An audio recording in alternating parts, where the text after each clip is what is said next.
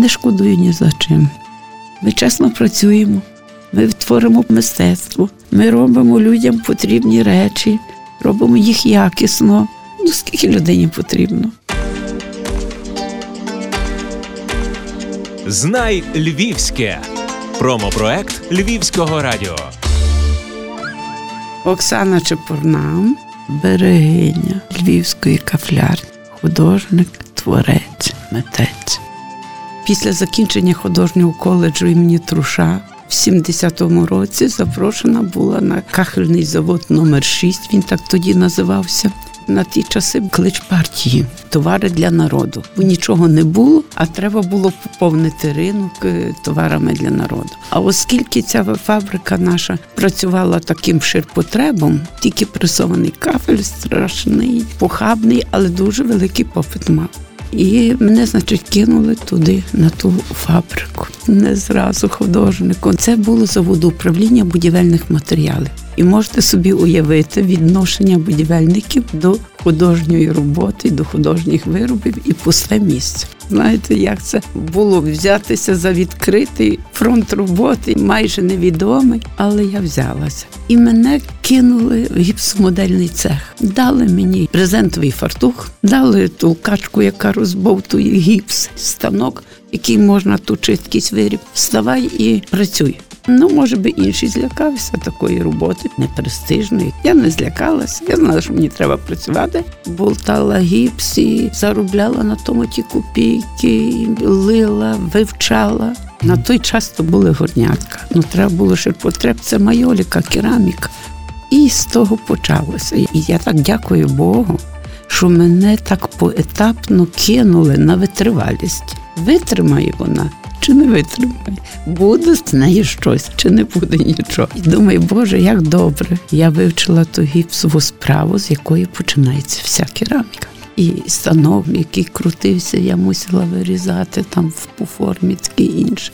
Ну і помаленьку з того гіпсомодельного цеху я вже перейшла в цех, де відливали ті горнятка.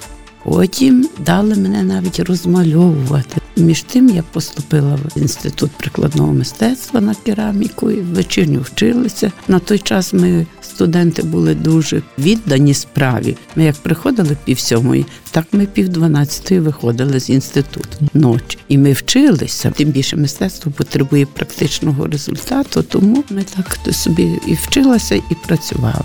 І я помаленьку почала робити свої зразки. Не можна було так собі захотів і випустив. Для того був контроль в Києві. І тільки після затвердження художньою радою твого виробу можна було його запускати в виробництво. Я почала їздити на художню раду. Це були провідні спеціалісти по мистецтву. А я була молоденька, красива зі Львова. Тільки одна розмовляла українською мовою, але вони мене якось полюбили. Навіть може на початку і пошкодували. І сказали мені конкретно: знаєш, для того, щоб ти була відома і провідна, ти мусиш мати своє творче лице. Я, не відриваючись від виробництва, прийшла до ангобного розпису. Ангоби це наша древня. Це ті фарби природні, це ті самі глини, наприклад, Нікіфорська червона глина, каолінова біла, а там трошечки барвників кладеться по мокрому. А потім, коли це все висохне, тоді його поливають поливою і дають в піч. Полива закріпляє той ангоб і черепок для користування. І цей ангобний розпис подала в своїй формі, і вже мене впізнавали скрізь. До 90-го року я вже так достатньо слави здобула своєю винахідливістю працею. Дали звання заслужений художник України. Між тим, як майоліка, я вже почала працювати над технологією непресованого кахлю, а литого кахлю, бо прес не дає такої якості. Якщо звернутися в історію навіть нашої кахляні, вони присували тільки одне личко, але вже другу частину то ліпили вручну люди, тому й кафлі були дорогі, бо це була півручна робота. А я вперше, починаючи з 80-го року, почала працювати над іншою технологією взагалі. Тобто кахлі перетворитися на майоліку і досягнути менше затрат ручної праці, але зато більше якості, і можна було її і розписати, і розмалювати, і вона була зовсім інша продукція. Ну а тут почались тяжкі часи 90-ті роки. Один по одному закривалися печі, грошей не було, заробити не було на що, не було кому очолити фабрику. Я як в 90-му році стала директором, то по сьогоднішній рік директором працюю. І що робити? Кераміка не йде, горнятка не йде. Але думаю, найважніше не зупинитися. Думаю, як я зупинюся, то я вже не запущу цього виробництва.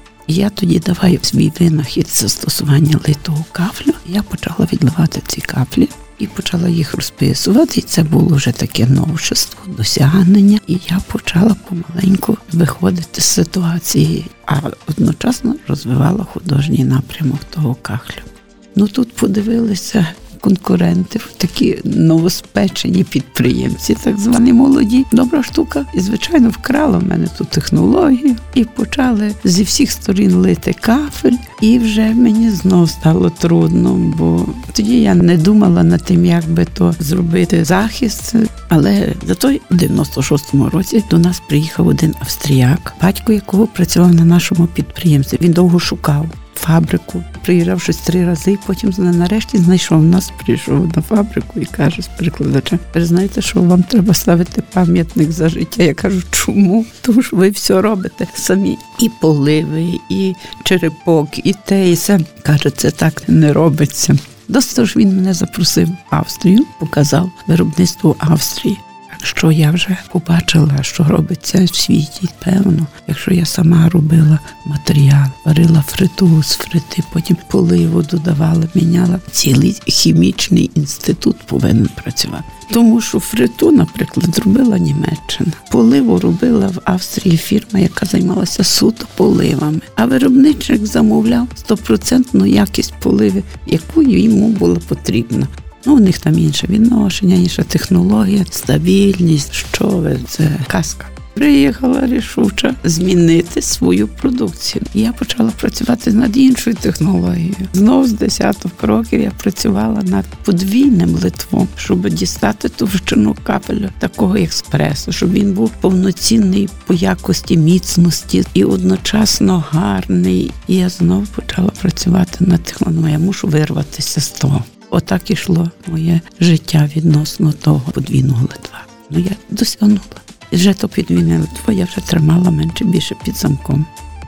І вже 2000 роки почала думати, як же ж то відірватися, щоб можна було самостійно жити. Ну і ми викупили той час банкрутство, завод управління пішло в банкрутство. Дехто виграв, бо безплатно позабирав все. Ну а я все чесно, податкові викупила пакет боргу і за той борг викупила частину приміщень виробничих.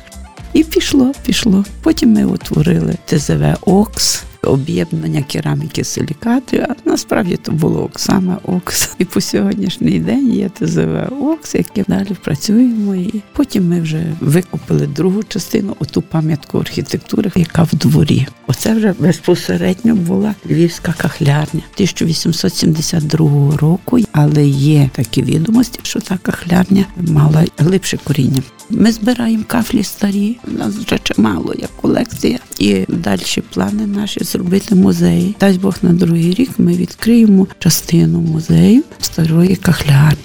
І таким чином ми вже працюємо зараз вільні, свобідні, працюємо і розвиваємося. Любиш Львів? Обирай Львівське. Ми переформували свою кахлярну індивідуальні проєктування. З нами працює Володимир Руюк, який ми з ним і коледж закінчували інститут. Син мій художник, Руюк художник, я художник. Виробництво невелике, і ми працюємо в індивідуальних проєктах.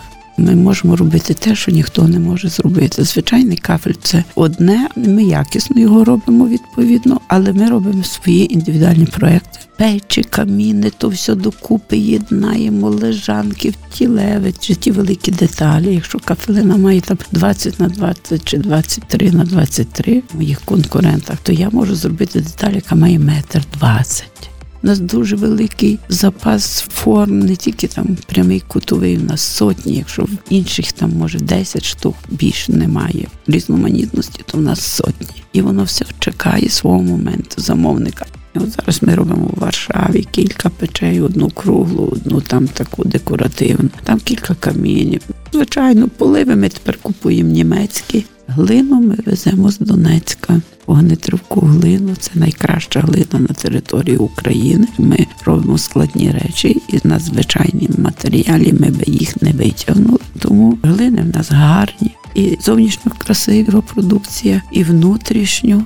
Ми маємо свого купця, тобто людей, які цінують ті речі, які хочуть, щоб в них в помешканні стояли гарні творчі речі, практичні і гарні. А було таке, що не хотіли віддавати.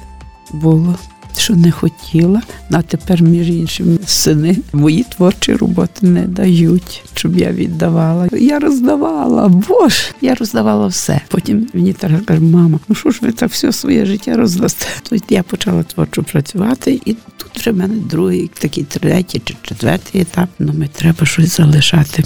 Треба вринутися щось і в творчості, але творчість вже моя в зрілому віці вже така, що я не можу робити просто аля. Я тоді кинулася в історію трипілля, почала його вивчати, заглиблюватись, і в кінці кінців побачила в тому потребу. Треба людям показати. Може, хто менше знає про цю культуру, яка існувала на наших землях. Треба їм нагадати. Треба, щоб наші нащадки знали, який ми древній народ, яку ми маємо древню історію, культуру. Ми не просто так звідкись приїхали і утворилися. Нам Бог дав землю, яка ще сьогодні поряд землю на Кіровоградщині. Сьогодні мені пропонують, не хочеш горшок трипільський, хочу. І бери, бери цей горшок в руки, гарно його тримай і відчуй ту тисячолітні історії нашої землі, культури і взагалі щастя, що ми живемо на цій землі. Знай Львівське. Промопроект Львівського радіо.